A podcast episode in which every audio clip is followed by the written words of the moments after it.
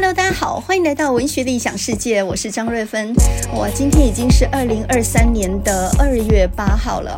那今天早上呢，有一篇很精彩的文章在联合报的社论上面哦。那么这篇文章呢，叫做。卓越的大学师生，你幸福吗？那么这篇文章呢，是由世新大学的一个教授叫做邱天柱他所写的。那么他就提到呢，新上任的成大校长沈梦如，他受访的时候谈到，他心目中理想的大学校园是要让师生都有一种幸福感。诶，说到这里，等一下，很多人就什么时候成大换校长？没有错，成大校长呢，从二月一号以后呢，由苏慧珍换成了沈梦如。那沈孟儒又是何许人也呢？沈孟儒就是成大医院的院长。好，那呃，成大医院的院长跟成大医学院的院长是不一样的哦。呃，很多人就觉得不不太分得清楚，医院院长跟医学院院长当然不一样啊。医院它是一个盈利单位啊，那医学院它是一个教育单位啊，哈，所以这当然是不一样。不过成大院当然是附属于成大的嘛。好，那这个不管哦，就说呃，去年在成大医院。跟医学院院长的续任案上面，呃，成大就发生了很大的争议嘛。这个是白色巨塔里面的一些波折，我们外人是搞不太清楚的了。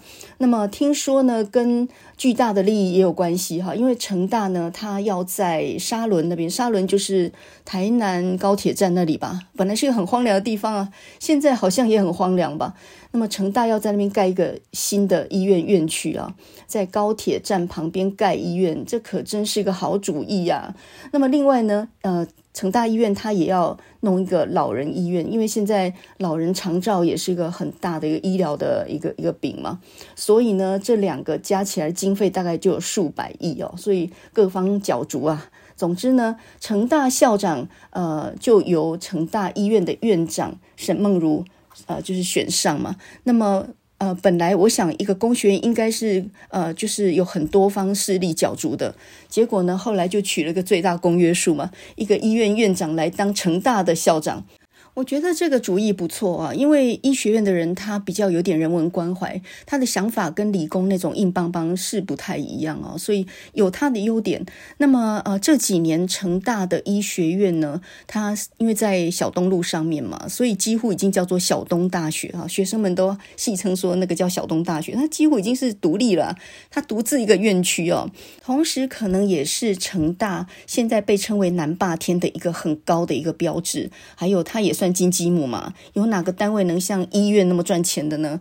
那么这个沈梦如医师呢，他本来是妇产科的主任啊，那后来是成大医院的院长，然后现在选上了成大的校长。沈梦如他是台南人，呃，高医大的医学系毕业，后来在英国的牛津大学取得博士学位哈。那么，呃，回到这篇文章啊，就是邱天柱教授写的这篇文章。那么他就讲到新上任的成大校长沈梦茹，目前受访谈到他心中理想的大学校园呢，是要让师生都有一种所谓的幸福感。他很想在成大学生毕业的时候问他们四个问题，如果这四题当中有一题答 yes 的话，那就算是教育成功了哈。我们来听听这个牛津大学的博士，他对于教育有什么样的理想啊？他说四个问题，第一个，你在成大念书的时候有没有老师关心过你？第二题，你有没有碰到一个老师能够启发你、给你梦想的呢？第三题，你有没有碰到一个老师能够鼓励你的？第四题，有没有能够碰到哪个老师他认真上课的神情能够让你感动的呢？这四个题目的确是很发人深省啊。呃，我们所谓的教育不应该只是要求卓越或者是成功而已。我们的教育其实应该要有个目标，叫做让学生跟老师都感到有一种幸福感。那么现在芬兰呢，甚至把幸福感当做下一个百年的教育目标了。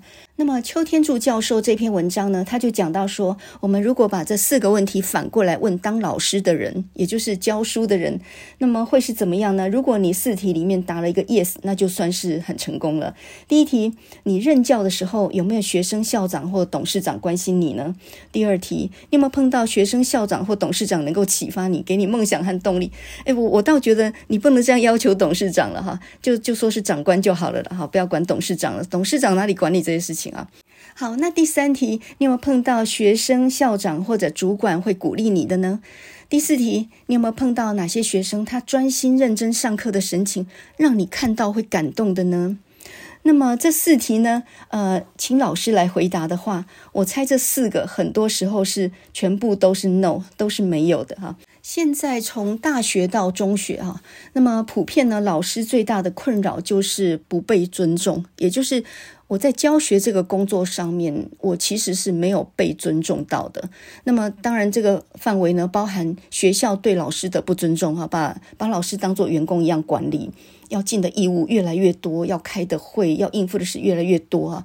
老师几乎没有余裕可以去充实的准备自己的教材，或者是执行自己的教学啊。所以呢，不被尊重。那么，除了不被学校尊重，还不被学生尊重，当然还包含学生的家长哦。所以呢，这个老师教学不快乐的来源当中呢，呃，学生的不尊重是排名第一的啊，超过五成以上。那么教书本来是一个要有一点荣誉感，还有一点责任心这样的工作，也就是呃，你要稍微有点鸡婆的心肠，然后呢，要多管闲事一点，然后呢，甚至比你想要做的事要多做一点，多问一句啊，多关心一些这样。可是现在哪个老师敢这样做啊？基本上呢，都已经叫做防御性教学了。什么叫防御性教学呢？就是不要被告就好，就有点像是医病关系如果不好，那医生只管做他该做的而已，他不会再多关心病人一句啊，他多做一些可能多错，病患可能告他之类。所以呢，老师现在对学生也只敢做防御性教学，我该做的做，然后呢，我绝对不找你麻烦，免得我还要被你申诉、被你告啊。那么这篇秋天柱教授的文章里面啊，卓越的大学师生，你幸福吗？这篇文章里面。那么他就讲到说呢，呃，在上学期的时候，他到一所大学去找朋友，路过教室的时候呢，很好奇的看了一眼这个教室呢，本来应该要有四十个学生的，就一眼望过去，空空荡荡，只有五个人在里面。其中呢，三个人趴在桌上睡觉，一个在玩手机，另外一个好像有在听课。那么前面这个老师呢，道行颇高，还能心平气和、自言自语的上完两节课，只是呢，不知道那个老师是否感到幸福哦。呃，看到这里真的是蛮令人感叹的哦。那这篇文章同时也讲到说呢，学生上课不认真，学期末却要求要给高分，不然的话呢，教学评鉴就给老师负评。现在教学评鉴除了分数，还有写评语。这个评语的部分，有些学生就写得很刻薄了啊。呃，这个每一个大学的老师应该都见识过这一些啊，各式各样的负评。那么我自己呢，上学期遭受到的负评就是不准时下课啊，成了我的一个罪名昭彰啊。哈，另外呢，就是有学生说呢，呃，我常常打断学生上课报告时候讲的话。那有些时候报告的时候实在讲得太拖沓、太冗长，然后你必须要跟他讲说啊，这个地方不可以这样讲啊，那口头禅要减少一些。你在指导他的部分就变成说，他觉得你在打扰他。再怎么他讲的再怎么差，你都要让他整段讲完。那么即使下面全部睡着，你也让他整段讲完。那这个整个上课的状况都已经失控了。所以当老师介入进去，呃，跟他说这这地方该怎么讲的时候，甚至呃介入进去问他问题，希望能够造成一问一答这种效果，他也觉得。他受到了你的侮辱，或者受到你的批评哦，所以他很难接受。所以我觉得现在的学生普遍是很不容易接受别人批评的，会把别人的批评当作是一种，呃，比如说他认为这是老师找茬的行为。其实老师是想要教导他，这话不能这样讲，或者这应该要怎么讲，但他一直会往负面的地方去想哦。所以我觉得我自己教学上面，我觉得很困难的地方就在这里哦。那么，另外呢，中小学的老师比较困扰的一点是，呃，动不动就被呃就冠上一个不当管教这样的罪名啊。你要求他背个书啦，多写两遍呐，罚站一下啦，我、这些通通都是不当管教，这些学生家长都可以告你的，即使不太成立什么罪名，也可以把你弄到呢疲于奔命的地步。所以呢，谁还敢管教学生呀？我想没有人愿意管教学生的嘛。那么学生呢，他的自主意识现在非常高，所以呢，一点不满意呢，他就投诉到校长信箱。我们系上上个学期就是有一个研究生，他一直在抗议说他找不到适当的指导的老师，指导论文的老师。那么系上呢，已经开过多次的协商会，请他出席，然后来讨论，就他都不来，那拼命写信呢，去跟校长信箱那边投诉。那校长信箱呢，就当然就呃发信到系所主管的信箱，请系所妥善处理。那我们不管怎么处理，怎么请他来开会，他都不来，然后一直在往外投诉吧，搞到大家几乎是疲于奔命的地步。现在我只要听到那个名字后，我就倒退三步这样。那么另外呢，现在因为大学里面少子化嘛，所以呢，谁也得罪不起学生啊。那学生的权利现在越来越高涨哦。那么甚至学生会跟老师提一些要求，比如说啊、我上学年的时候就发生过这些事情。有一个学生呢，连续被我点到六七次，好像七八次，连续都不到。那这个缺席太严重的情况是，根本这个分数一扣就不太可能及格了。结果呢，到最后学期末当然考得很烂啊，于是就不及格了。他还来跟我抗。他说：“为什么我不及格？”我说：“你缺课太多了呀！你整整被我点到七次旷课，这个旷课就是没有请假，连假都不请就不来了，那个叫做旷课。你好歹请假嘛，请假我一定会准假的嘛，没有人会刁难你嘛。你不管拿什么理由，你请假都会过的。但是你就连假都没有请，你就是旷课耶。”那他就说：“我记得我没有旷课几次啊。”明明上面记录就有七次，他说没有几次，所以他的眼中七次还不算严重就对了。另外还有一个学生，呃，他的学习总成绩是九十三分，这已经是全班最高了。我看了一下那一班呢，全班平均八十，那九十分以上的只有两个啊，他九十三算最高，另外一个平均九十也算很高。我自信通识给这个分数应该是很公道的嘛。那这个学生表现也不错啊，总分九十三，他来跟我说：“老师，我觉得不够高。”诶，我我真的是吓一跳啊！我以为总分九十三已经很高了耶，就他居然跟我说：“我觉得九十三不够高耶！”我真的是很吃惊，而且我一时竟竟然不知道怎么回答他这个问题哦。难道有别的老师给他更高的分数吗？那能够高到一百吗？难道学期分数能够达到一百的程度吗？所以呢，你可能会说，现在大学把学生几乎都宠坏了吗？哎，我觉得有几分是事实哈。我们再来看另外一份数据哈，根据一项调查，一百一十学年度里面，大学里面总共有几个学生退学呢？四点三万人退学，而且呢，这里面呢还不包含。三点二万的学生处于休学状态，所以呢，这是很可怕的一个数字啊！考上了大学不好好念，因为各式各样的原因，然后休学或退学的人占了这么多。一般来讲呢，大学部的学生休退学的理由大概都是写志趣不合。可是呢，我们这些明眼人一看就知道，志趣不合它只是一个对外的一个说辞而已，真正的理由是读不下去。那有的人就说，可能就是没兴趣啊，或者是说成绩不好啊，所以就用休退学来作为一个手段呢。但我我自己亲自感觉到的理由是，很多学生的精神状况跟作息其实是很混乱，他根本读不下去了，所以他也没有目标。这两个当然相辅相成哈，又没有兴趣，也读不下去了，他根本茫茫然。如果你今天有很明确的兴趣，比如说我对这个 A 这个科系我没有兴趣，我想转到 B，那倒好，对不对？那转系转学现在也很容易了，没有，他就是没有目标啊。所以他休退学了，他也不知道要做什么呀。可是学校方面呢，他是把学生奉为财神爷的，少子化，多一个学生就多一份学费，所以学校千方百计要把这些学生留下来。所以现在呢，有很多那种所谓的什么双主修啦、辅系啦，这些现在几乎都是直接念的了。另外呢，还有什么第二学士，有这样的东西，还有所谓的不分系。就是标榜呢，大学一进来的时候先不分科系，然后念念了一两年之后呢，在网上再选。他的系别哈，那么这些花样呢，其实都是为了留住学生。大学呢，就用放宽修业的标准，或打造一种弹性修课的机制来留住学生。比如说呢，像阳明交大现在不是有一个百川学位学程吗？他四年都不分系诶，一般来讲不分系是第一年不分系，第二年就开始往上选不同的系嘛，因为有有各系的主修啊，这个必修跟选修嘛。可是阳明交大这个四年不分系这种学位，其实念出来就是一个什么都不是，对不对？你无。属五技而穷，你什么都会一点，但是什么都不专精嘛？这算是什么样的学程啊？那么另外呢，呃，阳明交大它也有一个学士后第二学士的规划，什么之类的哈。那么台大哦，你看像这种顶大哦，这几年也推动开放式的大学，将学习主导权还给学生。所以呢，呃，学校里头有五十个系所，可是它有两百多种的。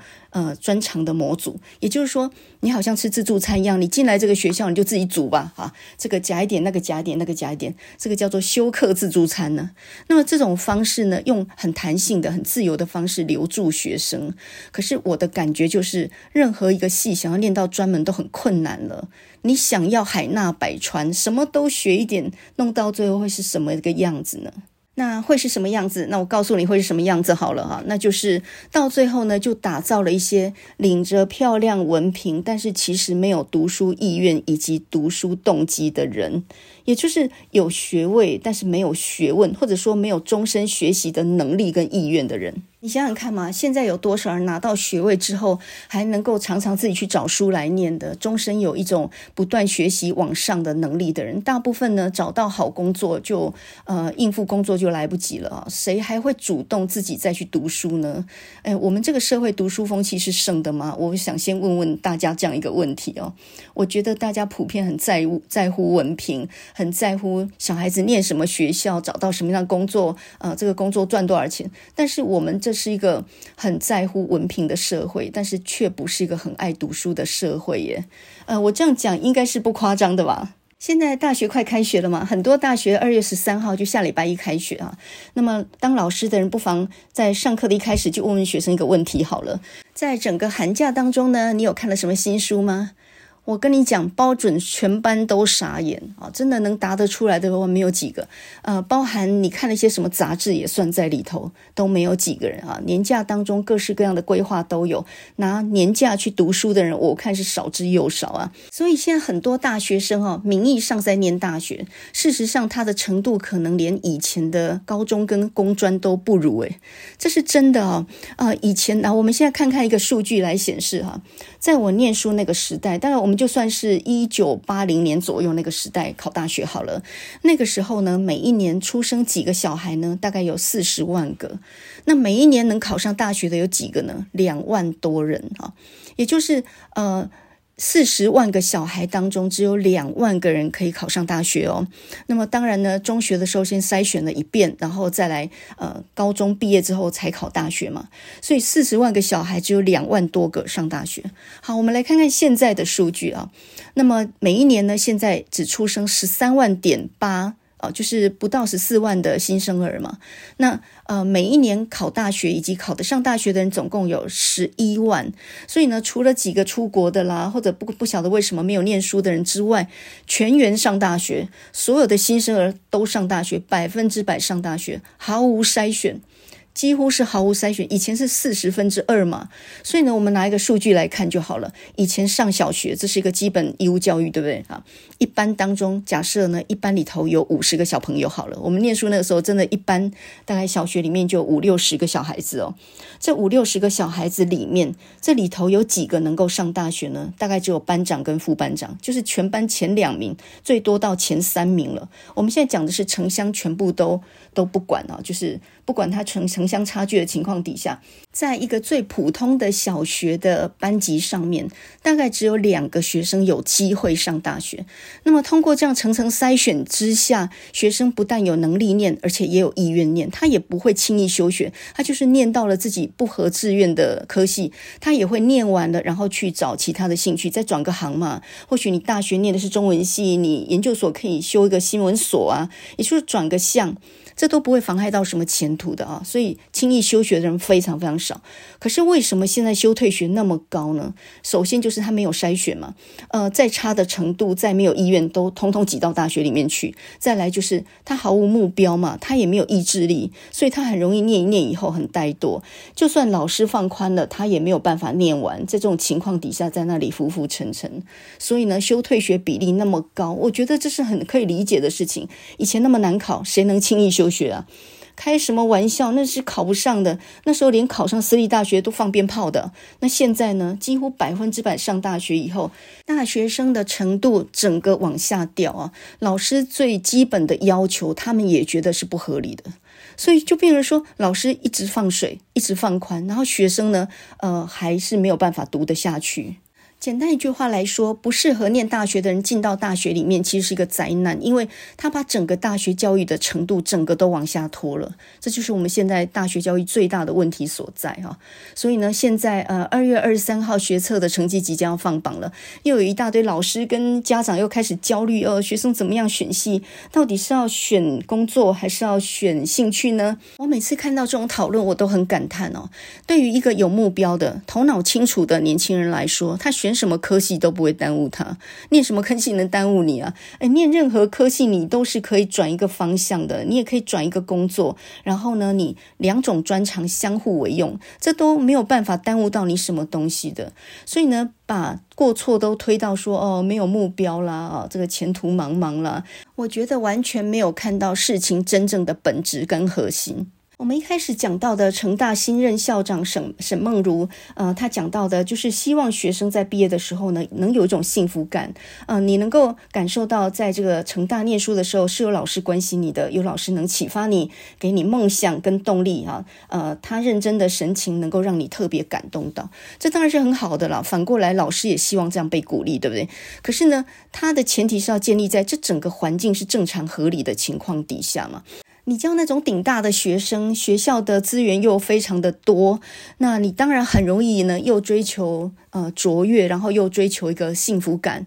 但是呢，如果你是教私立大学的，没有那么顶尖的学校的话，我猜呢，这个老师再有本事，通天的本领也没有办法做到又卓越又有幸福感吧？这外在环境就已经是一个残缺的状况了，学生已经没有求学的动机，或者说动机不强。那全班里头大部分人都没有求学动机的时候，我相信老师再强也是没有办法的。然后这个是无无力回天的事情啊。有时候呢，我常会想说，到底成功的定义是什么？哈，到底什么叫成功呢？呃，我一直到教书都已经教到最后几年，都已经快要退休这个年纪了，我还不知道什么叫成功。诶，我自己大学念的是一个冷门科系，中文系。后来我的工作就是教书。呃，其实我也没有换过工作，我甚至也没有换过学校啊。所以呢，我就在一个工作里面做了那么久。那我到底算成功还是不成功呢？我自己其实也不知道。那么在这样的生涯最后几年的时候，我觉得还有我两个小孩也都已经呃已经到了二十七八九岁这样的年纪啊，都已经脱离升学那样一个程度了。所以我想呃，我觉得蛮有资格来讲一下什么叫做成功，应该算是我侧面的观察吧。到底什么叫成功呢？呃，我在过年的时候呢，看到一个访谈，就是。红兰接受王伟忠的访谈，在他的广播节目里面，那么王伟忠就问红兰说呢：“你觉得现在高中生填志愿的时候，到底应该要优先考虑工作，还是要考虑兴趣呢？”那么红兰是一个脑神经科的专家嘛，他的回答呢是说，他建议高中生啊先选兴趣，再考虑工作，因为没有兴趣的东西是念不下去的。那么普遍高中生其实还不知道自己真正适合的方向是什么。一个人十八九岁的时候，哪知道自己应该往哪边方面发展？其实不知道的。所以呢，你应该要先选兴趣，然后再考虑工作。也就是，呃，你先读你喜欢的，然后再来慢慢的来转型，根据事实的需求来转型啊。我的看法跟这个也是有一点类似的。那么红兰还讲到一句话，我觉得蛮有意思的啊。他说：“我们在办公室里面做的事情，决定你的收入和地位；你回家看的书和你的兴趣，决定你是个怎样的人。”呃，这个世界上很多人是学非所用的，但学非所用，我觉得也不是一定不好。学非所用，它的意思其实也就是，呃，你是转了一个行去做自己喜欢做的事了，而且那个事情很可能是可以赚到你的生活所需，而且是你还蛮喜欢做的事。所以呢，你以后做的工作倒不一定跟你的科系呃有直接的相关，对吧？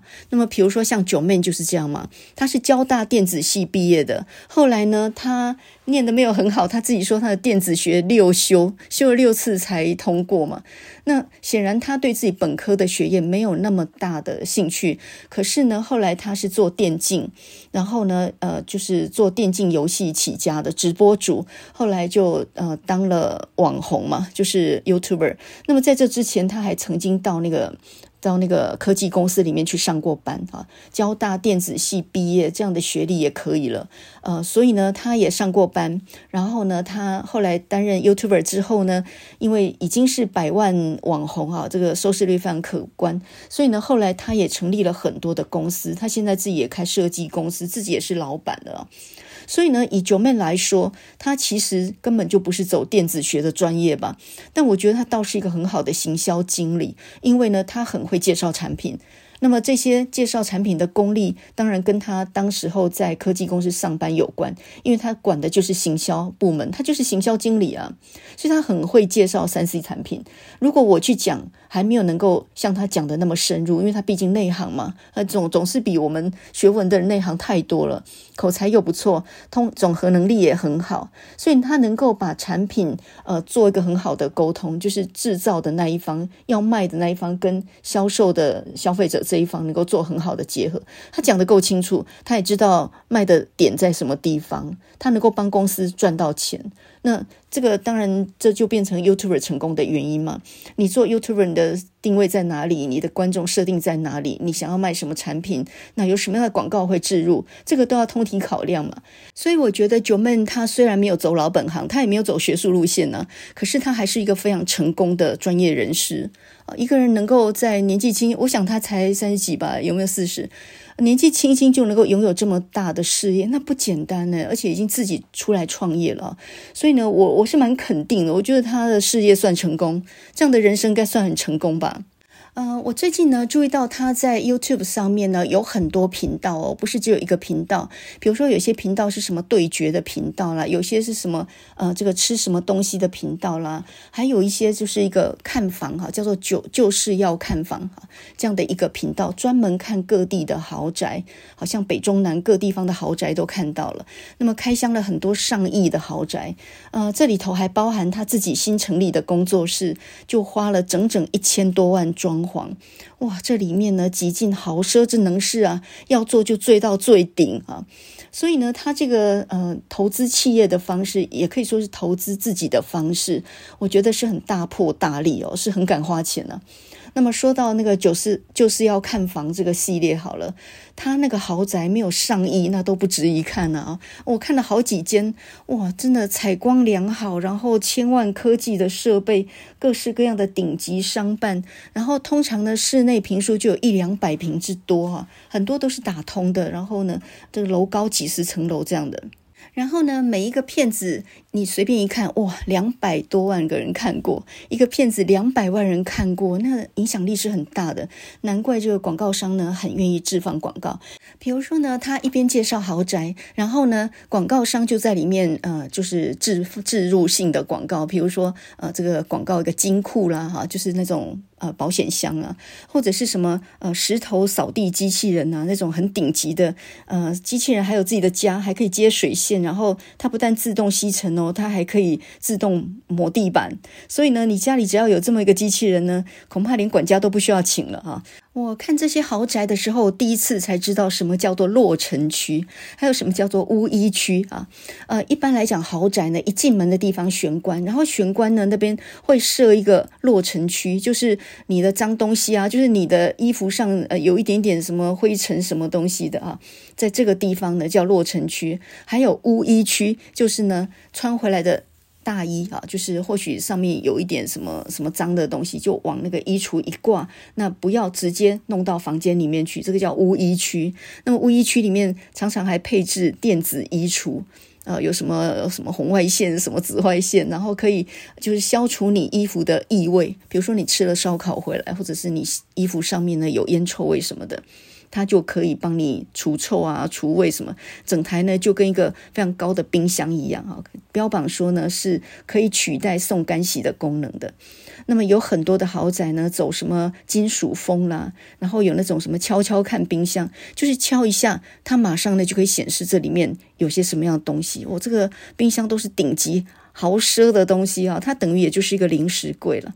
那么另外呢，什么雾银色啊、石墨绿啊、金属拉丝啊，各式各样的灯具啊，智慧变频蒸烘烤炸微波炉，也就是。那一台微波炉还煎气炸锅，它什么都能做到了。那么厨房呢，还分为欧风轻食区，这是外面的好看的；另外一个呢，就是中式热炒区是在里面的。哇，一个家里面还分两套厨房，他到底是多常做菜啊？住在这种豪宅里面的人，还会自己去全联买菜吗？还会回来自己洗菜吗？其实我觉得那一些东西就跟那个酒窖一样，或是酒柜一样，哇，那个都是展现奢华极致的，呃，这样的一种地位的一个象征。那甚至有一些豪宅里面呢，它有一整列的展示柜，然后全部都是爱马仕包啊，这些什么香奈儿包啊之类。也就是说，它兼具了展示的功能。当然，展示的东西五花八门啊，什么值钱的东西都有。那么以九妹她自己一千多万装潢的一个新的办公室来看呢，它里面呢就是呃，它有配备了很多的电脑曲面荧幕啊。那电脑椅呢一把就要五万多哦，顶级顶级的。然后什么这个，它这个荧幕是三十二比九的，而他自己用的是五十五寸的方舟。哇，这个荧幕大到简直自己的办公室就是一个电影院一样的，太吓人了。那这个办公室是为了要赚钱嘛，要工作，所以呢，花大钱去置装备，这没有话讲啊。呃，但是呢，我们随着九妹去看各种豪宅，就看到各式各样所谓豪宅跟成功的定义啊。其中呢，有的比如说像宝辉秋红谷那一种，哇，台中七期，然后楼高非常高的，然后整面玻璃帷幕，看的就是秋红谷，类似这样的景观哈，什么水岸第一排啦，台北的什么远雄之类啊，就是很好的河景啦、景观啊什么，这个当然都很多了啊。我自己呢，最喜欢的一栋呢，就是在新竹横山那一栋，就是院子里面有孔雀的那个。那么屋主呢，买下了六千多平，简直就买下了一座山头啊！然后他不但盖了个豪宅，他还经营了一个花园、池塘，所以他那个园林造景呢。呃，房屋只是一部分，那大部分都是外面的造景。所以呢，近景就是自己园子里头的，那么远景就是山。所以呢，这个这个环境可以说是哇，买不到的一个环境哦。你再豪奢的宅地呢，都没有办法买到一座山的风景吧。所以呢，这一座宅地，我觉得是我现在看到目前为止啊，Joeman 就是要看房这个系列里面，我觉得最美的一栋房子，造价好像两点多亿吧。但是它是六千多平诶，然后呃，我觉得里面的布置也不俗哈，它有呃一整面墙全部放的都是普洱茶，然后呢有很多的书法挂在那个地方，书法结合禅意，结合泡茶，哦，这个好像是要成仙羽化成仙了这样的一个退休生活耶。然后呢，这个屋主的品味还包含他在院子里面养孔雀，他还孵化小孔雀。我的天呐，他等于就是呃有经营一座小动物园这样的一种感觉。院子里头还有一座鱼池，非常大，它里面养了很多漂亮的锦鲤哦，所以看得出来这个屋主呢，他其实是很有品味，不只是有钱而已。他真的，他所营造出来那种房子的风格，跟他所喜欢享受的生活，其实是一个呃非常非常的有意境的一个生活，不只是很豪奢而已。当然，豪奢结合意境了。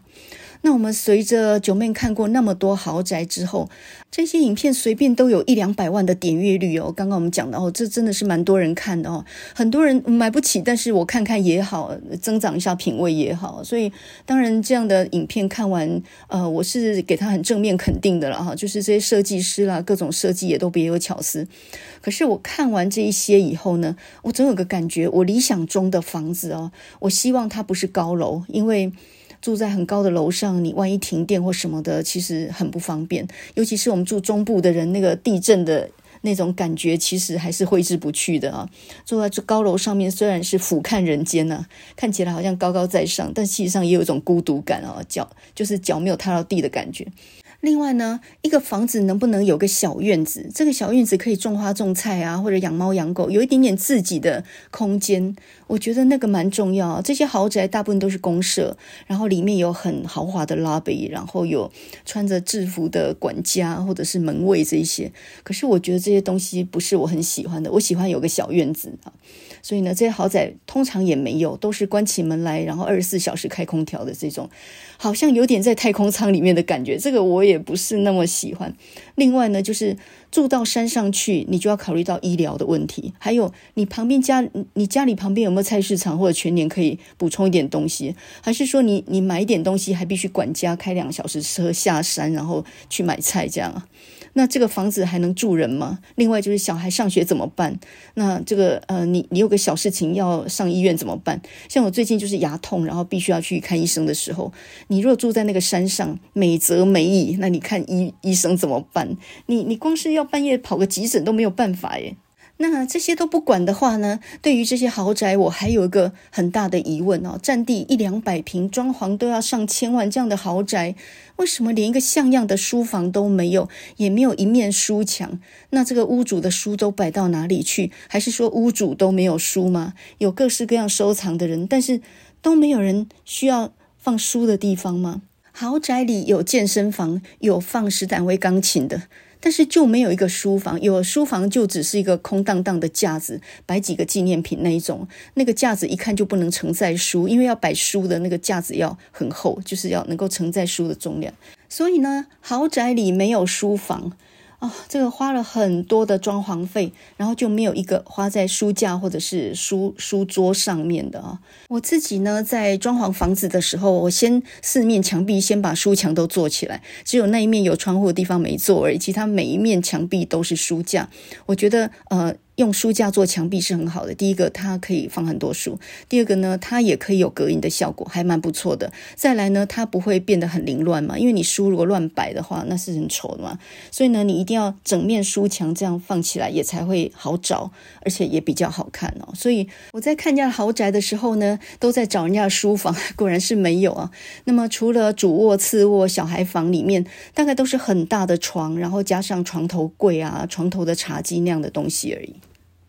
你可能会说，你这个神经病，没有错。书中自有黄金屋这句话，现在来看当然是早就不合时宜了啊。呃，红兰讲的那句话，我觉得也值得正视哦。他说，呃，办公室里头做的是决定你的收入和地位，可是呢，你回家看的书跟你自己真正的兴趣，决定你是个怎样的人啊。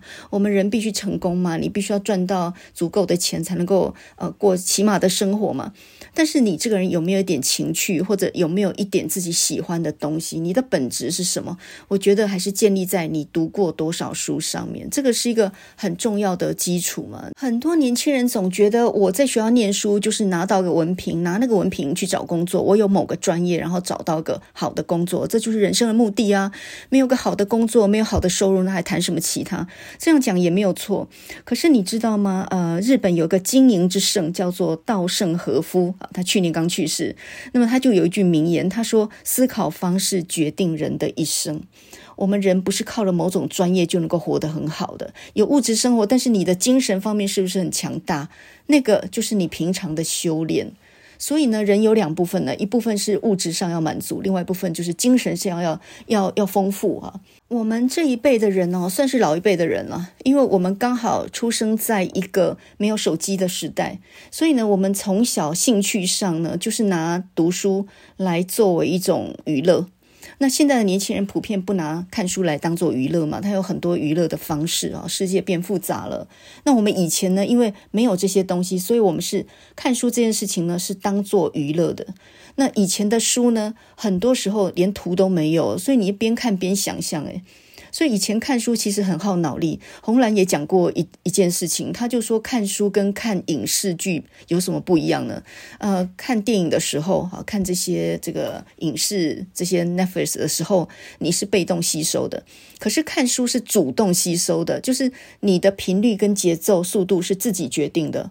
呃，你边看边想嘛，有的人看得快，有的人看得慢，所以呢，你是按照自己的节奏去吸收东西，边看边想的哦。可是影剧不是。不是这样的哈？两个小时之内，他安排你走到什么节奏，你是跟着他的节奏。但是呢，看书是主动去掌握那个节奏。那么看书也是一个很累的过程哦，因为你要一边看一边吸收，一边跟前面的连串起来，你是必须要去思考的。所以呃，我去勤美成品看书，通常看不到两小时，肚子就饿起来。后来就学会了先吃饱再进去。看书会饿的，你看起来坐在那边完全不动，可是你的脑细胞耗掉很大的能量哦，所以看书是很饿的哦。看电影还没那么饿，你就知道它耗了多少多少的力气哦。所以呢，看书是呃预防老年失智很好的一个方法。另外，看书也是个很好的省钱方法。你有时间坐那边看一下我的书的时候，你大概不会去逛街买东西，买东西的时间大量减少，你花的金钱也大量减少。所以你们家如果有小孩或者呃，你老婆喜欢看书的话，他花不了多少钱呢？他没有时间去花钱的。看书的人慢慢潜移默化之下呢，他的他的对物质还有他的价值观会改变，也就是他不觉得钱可以买到一切。诶，光这个概念哦，很多人就没有，很多人就觉得说，我就差在没有钱，我一旦有了钱，我就会快乐了。可是我觉得读书的人没有那么简单，他知道书里面经营呃，就是你会经历过很多人生嘛，别人的人生。你会开始感觉到这个世界其实很复杂的，而我们都已经够幸运了。所以，呃，我觉得看书其实是改变人的心性哦。啊、我知道很多家长也鼓励小孩去看书，可是如果你自己没有很喜欢看书的话，你小孩这种习惯是培养不起来的。一个孩子会喜欢看书，是必须在那样的环境，比如说你们家几面都是书墙，这上面呢也有一些轻松的读物，也有一些。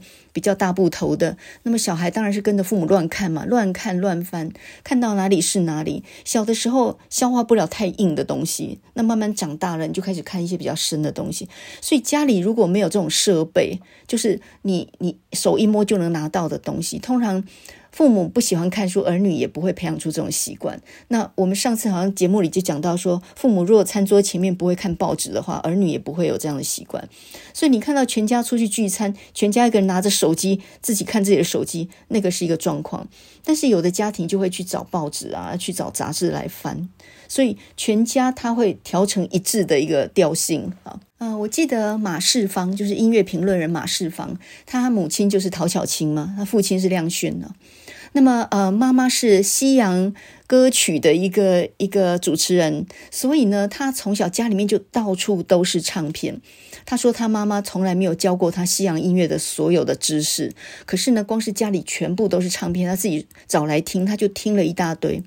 所以呢，呃，我们不要说身教重于言教，就说你家里如果有那个环境，这个小孩自然就沉浸其中，这个叫做沉浸式的教学，你根本什么都不用教他，他从小就什么音乐都听过了，那自然就对这个东西熟悉而且喜欢了。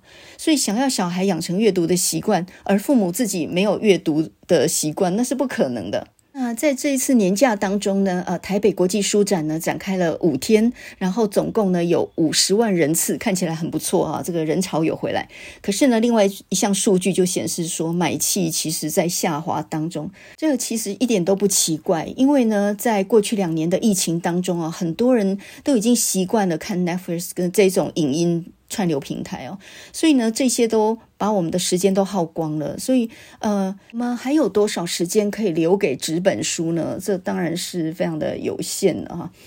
那呃，最近呢，我看一本影帝冬天日记，这个是二零二二年影帝，还有这个呃他的好朋友白灵、潇潇，他们几位呢就春夏秋冬轮流写日记。那么冬天这三个月呢是影帝写的啊，这这本书也刚出版。那在影帝冬天日记这本里头呢，他就讲到一个数据啊，他说一九八四年的时候，他出了一本畅销书，叫做《新的挣扎》，总共呢六十二刷，卖了十二万册。那么你要知道，八零年代的文学书啊，火红到什么程度呢？什么叫六十二刷？我们来解释一下啊。通常一本书如果出版，呃，印个两千本，这个是当时候的行情，一次就印两千本。那么呃，一本书如果定价三百块，通常版税就是百分之十会给作者，所以三百块的书呢，他会给作者呃大概三十块左右。所以呢，一刷就是给作者三十乘以。两千嘛，对不对？所以就是六万块。那么再一刷就是六万，再一刷就是六万，所以它总共六十二刷，就是六十二乘以六万块。一个作者好好写一本书，可能要两三年，但是呢，他如果可以赚到几百万的话，那真的是可以买房买车过日子耶。那么以前的文学作家是有这种地位的，比如说张秀雅啦、齐君呐，啊、包括当时候的影帝啦、王鼎钧都是这样的。那那时候印书等于在印钞票，诶，就是同样一个版型哦，然后呢就不断的一刷两刷到六十二刷，那然后这个出版社赚大钱，他对作家当然也就很慷慨啊，所以呢作家也拿得很开心，出版社更开心，他赚更多嘛。那么经历过这样的一个非常荣景的一个八零年代以后呢，那么影帝就慢慢发现呢，到了八呃九零年代末的时候，就开始啊、呃、这个书籍的销量开始锐减啊。他就说到年度小说选，在八零年代末的时候呢，它是一次就印一万五千本的，然后到了九零年代末的时候，年度小说选还继续编印，可是呢销量已经到达三千本。再到现在呢，就已经我看恐怕连五百本都卖不出去了。所以呢，书籍的销量节节下滑，代表了什么呢？就是我们的我们的注意力、我们的眼球全部都被影视都给拿走了哈。那能看的太多了，哪里还看得到纸本去？所以还有人看纸本，但是已经很少了。那这个呢，就是现在出版业的大环境的衰败。那么整个产业链呢，就包含最源头的写作的作者，再来呢就是出版商啊，就是出版社，呃，然后再来就是店家，就是这些通路啊，不管是成品啊，或者各个书店，你看书店也在萎缩当中啊。所以台北的信义成品本来是一个二十四小时的不打烊的书店嘛。那么到今年年底也即将要结束营业，所以书店一间间关，出版社没有赚头，那么作家呢，当然也是很惨的啊。另外呢，我觉得蛮奇怪的，就是我们从手机里面、从电视里面可以看到各式各样的，比如说评论政治的啦、评论体育的，或者是评论娱乐新闻的，甚至评论电影的这种节目都很多，可是就没有个文学新闻台，或者是一个文学评论台，几乎没有这样的节目啊。所以呢，我就很想来介绍几本在这个年假当中，在这个书展、国际书展当中，今年度呢最受欢迎的几本书或被瞩目的几本书，到底是哪些呢？那之间有一个有趣的角度，就是说我们毕竟不是卖书的人嘛，我们是读书的人哈，所以呢，呃，我们在开箱这些新书的时候，照理说我们要讲实话。不过因为这些都是老朋友，都是好朋友啊，所以我等一下是不是能够讲得出实话来呢？这考验我的良心呐啊！所以我等一下边讲可能要边喘，就是。嗯，好，我看看我我是不是能够真的讲实话这样哈。不过呢，我们先介绍好了，在今年的过年当中，有一些书啊，我觉得很重量级。呃，实在是应该要好好介绍一下。那如果你去书店的话呢，不妨找这几本书来翻一下。你先翻一下啊，这都是错过蛮可惜的书。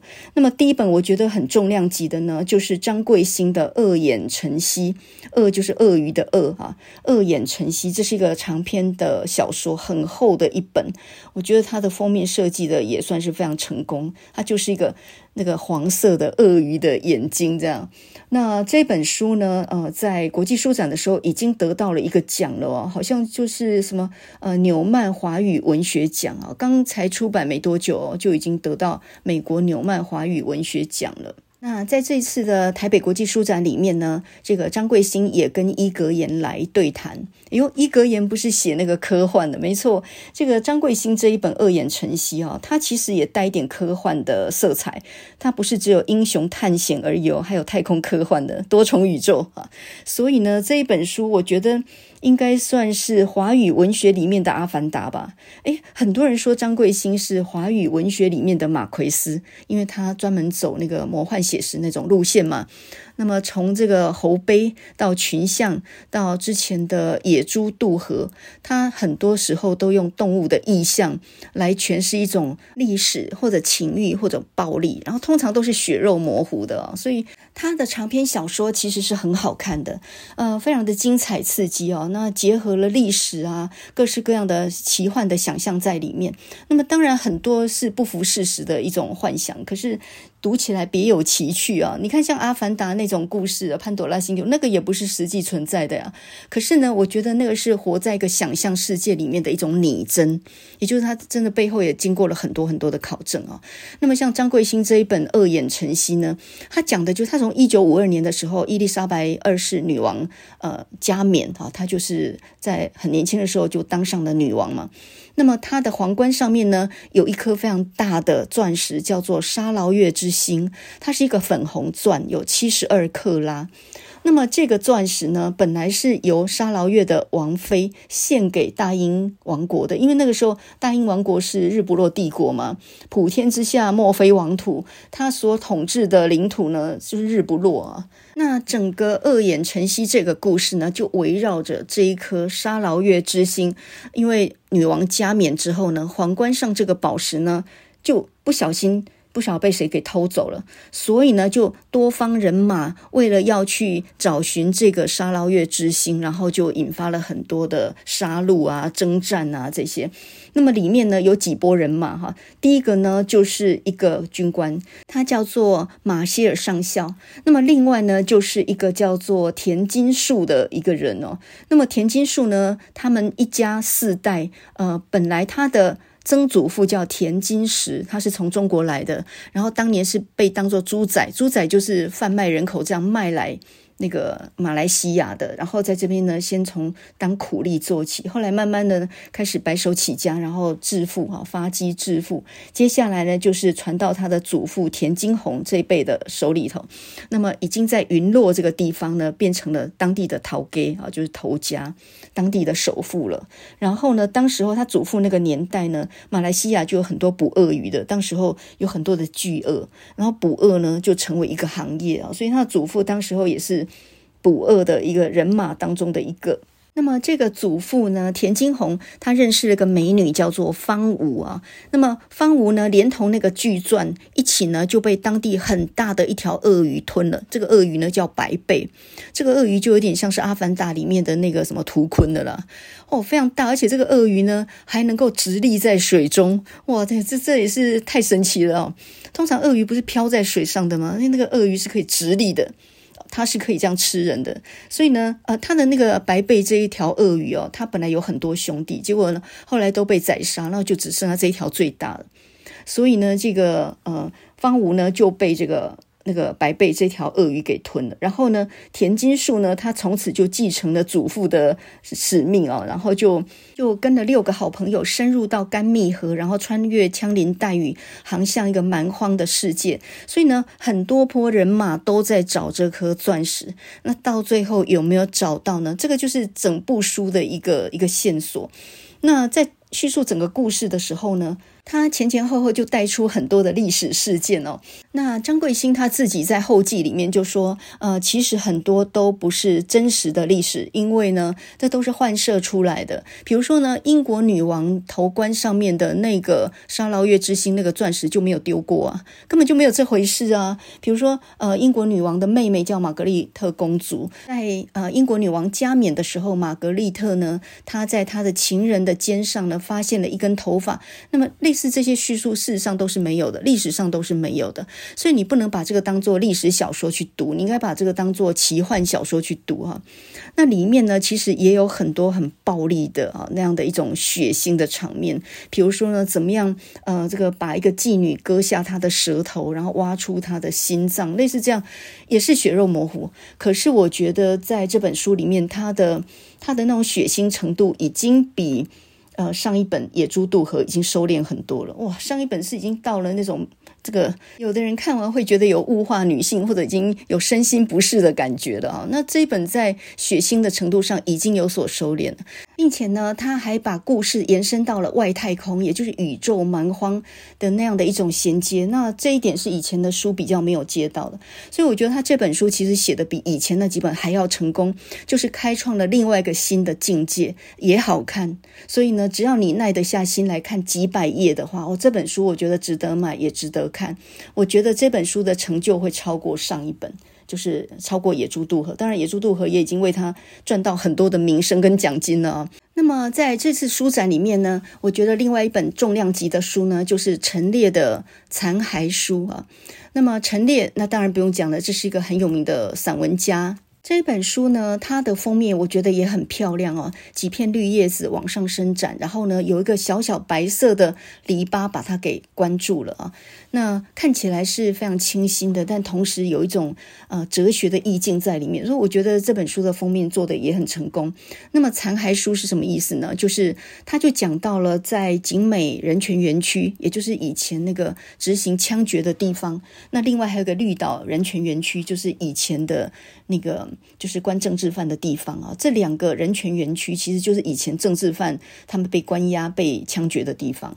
那呃，陈列呢，在前几年的时候呢，他担任过这个景美人权园区的驻馆艺术家，然后呢，也签约要写这本书啊。这本残骸的意思就是说，他们就好像一些历史呃所剩下的残骸一样，他们还苟活着。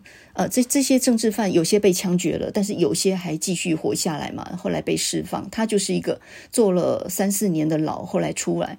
可是出来之后，终身也都在这样一个白色恐怖的阴影底下哦。所以呢，为什么取名叫《残骸书》就是这样的原因。我原来听他讲呢，他其实这本书是要访问政治受难者的家属。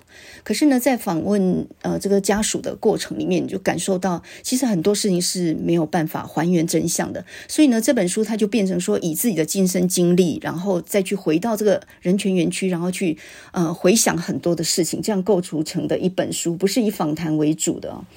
那么他就说到呢，在现在的景美国家人权博物馆里面，它有一面石碑，就是你入园就看到一面石碑，上面刻了八千多个名字。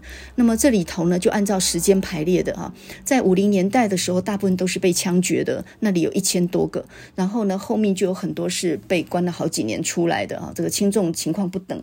那他自己呢，就是在一九七二年那一列当中的一百多个人当中，他自己名字也在上面哦。然后呢，他说这个所谓的人权纪念碑应该叫做无人权纪念碑啊，呃，每一个人都只有一一一行小小的三个字的名字，后面的事情什么都没写哈。历史已经转型了嘛，呃，很多事情得到平反了，其实并没有啊。白色恐怖并没有远去，它还依然栖息在我们中间。他就回想起，其实这些迫害是无所不在的啊，因为他说他国中的地理老师。后来呢，才发现他原来就是嘉义那个被杀掉的那个画家陈澄波的长子。所以，我们旁边还很多这样的人，只是他们很沉默的在人群当中不敢发声而已哦。陈列的文字呢，还是一样非常的细腻，非常的优美哦。可是，我觉得这本书好像没有超越他前一本《踌躇之歌》诶，《踌躇之歌》它只有五篇很长的文章，每一篇都是非常详细的说了他那个被捕以及被审讯的或者出来以后的心路历程。他的文字很细腻，然后他的反省是非常非。非常的内敛，也就是尽力压制住情绪所描写出来的东西，有一种平和的美感。可是呢，这一本残骸书，它的主题先行嘛，它就讲的就比较明确了一点。当然，你可以理解到它要表达的是什么。白色恐怖的书那还少嘛？这几年编的也不少了哈，在转型正义底下。可是呢，呃，现在是大家还蛮讨厌民进党的时代，民进党九合一大选大败，所以在这种时候呢，在重谈那个流麻沟十五号啊，或者是绿岛的那些政治犯，感觉有一点疲累啊，就读起来也有一点疲累啊。那我觉得陈列这本书，当然在今年的书展，今年出的新书里面也算是很重量级的一本，可是我觉得并没有超越他前面那一本《踌躇之歌》。怎么办？讲了半天呢，才讲两本。呃，我其实后面还有很多要讲的，比如说呢，蒋勋有一本叫做《龙仔尾猫》，哇，这本也很值得讲一下。另外呢，廖玉慧的《早安，窗边上的玫瑰》。那么年轻人的话，有两本比较文学性的散文集，我觉得写得很好。啊、一本是林维晨的《金鱼夜梦》，另外一本呢是杨丽敏的《浓雾特报》。那还有一本好玩的书，就是苦苓的《台湾史必修》哈、啊，这个有点像是一个懒人。包一样的，那么也算是古阿莫讲台湾史那样的一种调性。那另外呢，最近你可以看到龙应台跟董桥呢，他们都有旧书重出的，比如说龙应台的《野火集》，那都已经快要四十年前的书了啊，现在还来旧版重出。那么董桥这一本立体的乡愁，呃，董桥是一个香港作家嘛，之前已经在台湾出了好多本书了。那这一本只是把他之前的旧作呢再结集重新出啊，里面很多文章，呃，应该很多人都已经看过。但是如果你没有看过他的文章，的确是可以买来看一下这种大补帖。另外呢，有一个新人叫做刘书甫，他写了一本饮食文学的书叫《吃心地》。还有呢，呃，另外一个新人是一个女生叫吴雅蓉，她有一本散文集叫做《一个朴素的道理》啊，讲述她这个从小患小儿麻痹这样的一个心路历程，算是一个伤病书写。那么这些书呢，连同稻盛和夫他的呃所谓的幸福感的来源，这些人生哲学跟他的企业经营理念，这个我们下礼拜再继续讲好了啊。那么回到我们一开始所讲的，卓越的大学师生，你幸福吗？现在在受高等教育的年轻人，或者是正在大学教书的老师们。呃，普遍很难感受到幸福，整个教育的大环境。那么，另外就是整个译文环境跟纸本书的环境都在下滑当中啊。可是，在这样的一个环境里面，我觉得读书还是非常幸运的，因为呢，你看起来你读的东西没有办法转换成你的收入，对不对？可是，其实呢，回到稻盛和夫那一句名言呢。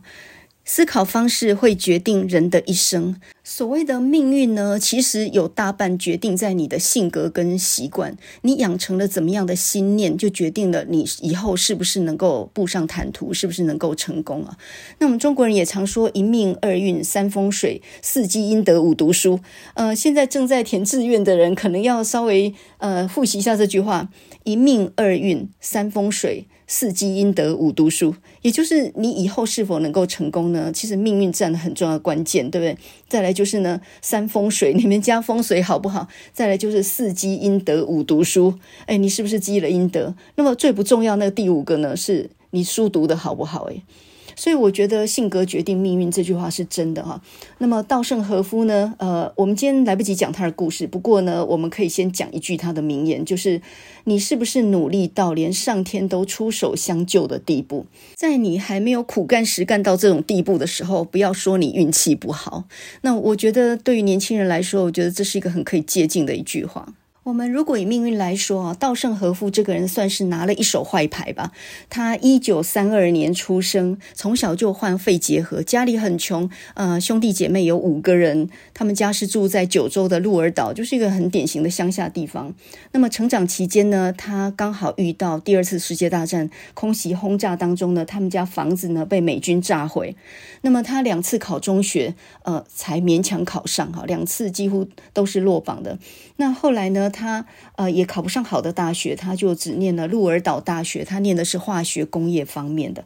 他成绩虽然很好，但是呢，在战后日本经济很凋敝，他也找不到什么样的好工作。那么勉强经过老师的介绍呢，找到了一家京都的叫做松风工业，这一家已经快要倒的企业。进去的时候呢，薪水就发不出来了，全部的离员工都离职，只剩下他一个人。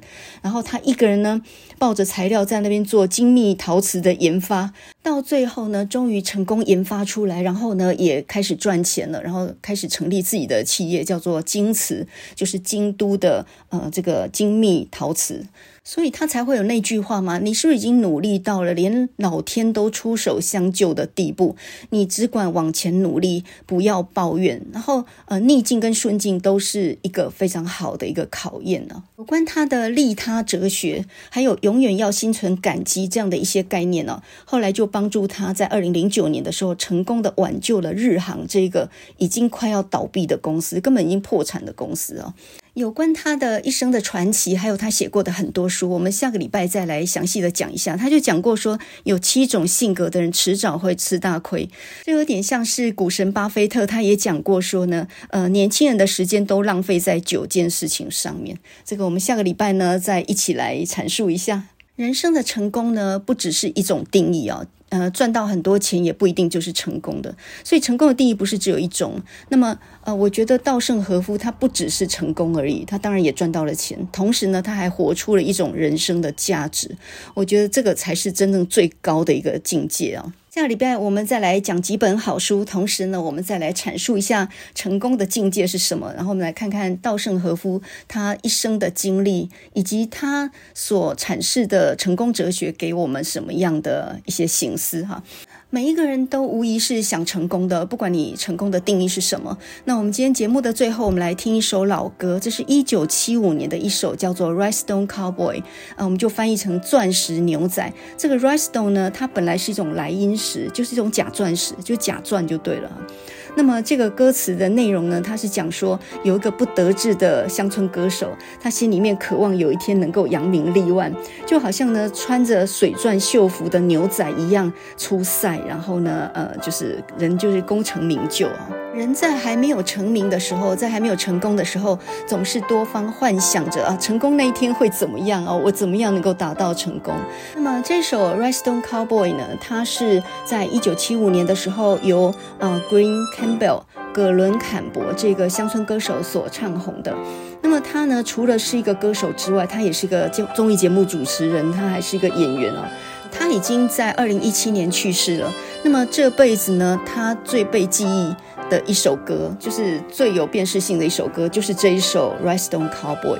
那么这首歌，我觉得它旋律上就是非常好听的，非常南部乡村的意味。那么 Green Campbell 呢，他是来自于南方的白人。就是阿肯色州的一个乡下农家，也是贫苦出身的。小时候呢，家里买给他一把一把吉他，然后他是无师自通的，就弹了起来哦。到最后呢，就是到处演唱。那么 Green Campbell 他，我觉得他有个优点，就是他的声音非常的温暖，而且微非常的浑厚。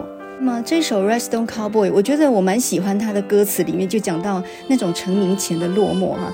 他在街道上走了很久，一直唱着同一首老歌，在百老汇那种肮脏的人行道上面，他每个缝隙都看得一清二楚。在这些地方呢，很多人出入赌场，然后呢被洗劫一空。他有他自己想要去瞄准的目标，在他未来的地平线上面，他就自己想着说呢，有一天聚光灯呢会聚焦在我的身上哈。所以呢，歌词里面呢就说到，我真的不在乎雨水，而我的痛苦呢也可以掩盖在我的笑容底下。I really don't mind the rain, and a smile can hide all the pain. 是呢，有那么一天，the lights on shine on me，总有一天呢，灯光会聚焦在我的身上哦。那我想，每一个人在成功之前都要经历过很长、很漫长的努力的过程，而读书只是里面很小的一个环节而已。而且呢，成功和幸福好像还不能划等号哦。你有了成功的人生，怎么样获得幸福呢？我们下个礼拜再从稻盛和夫的观念里面再来讲。现在呢，我们先来听一首歌曲，振奋一下自己啊！这是一九七五年的冠军歌曲，那么这是由乡村歌手 Green Campbell 他所演唱的《Rhinestone Cowboy》钻石牛仔。I've been walking these streets so long, singing the same old song. I know every crack in these dirty sidewalks of Broadway. Where hustle's the name of the game. And nice guys get washed away Like the snow and the rain. There's been a load of compromising On the road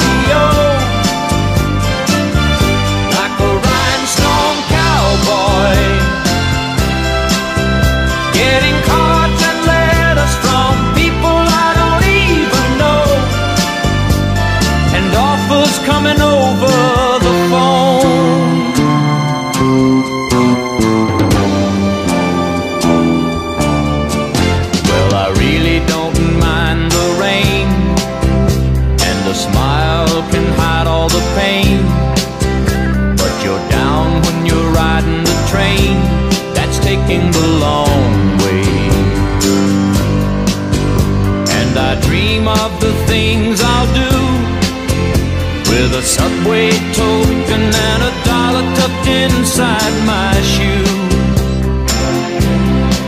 There'll be a load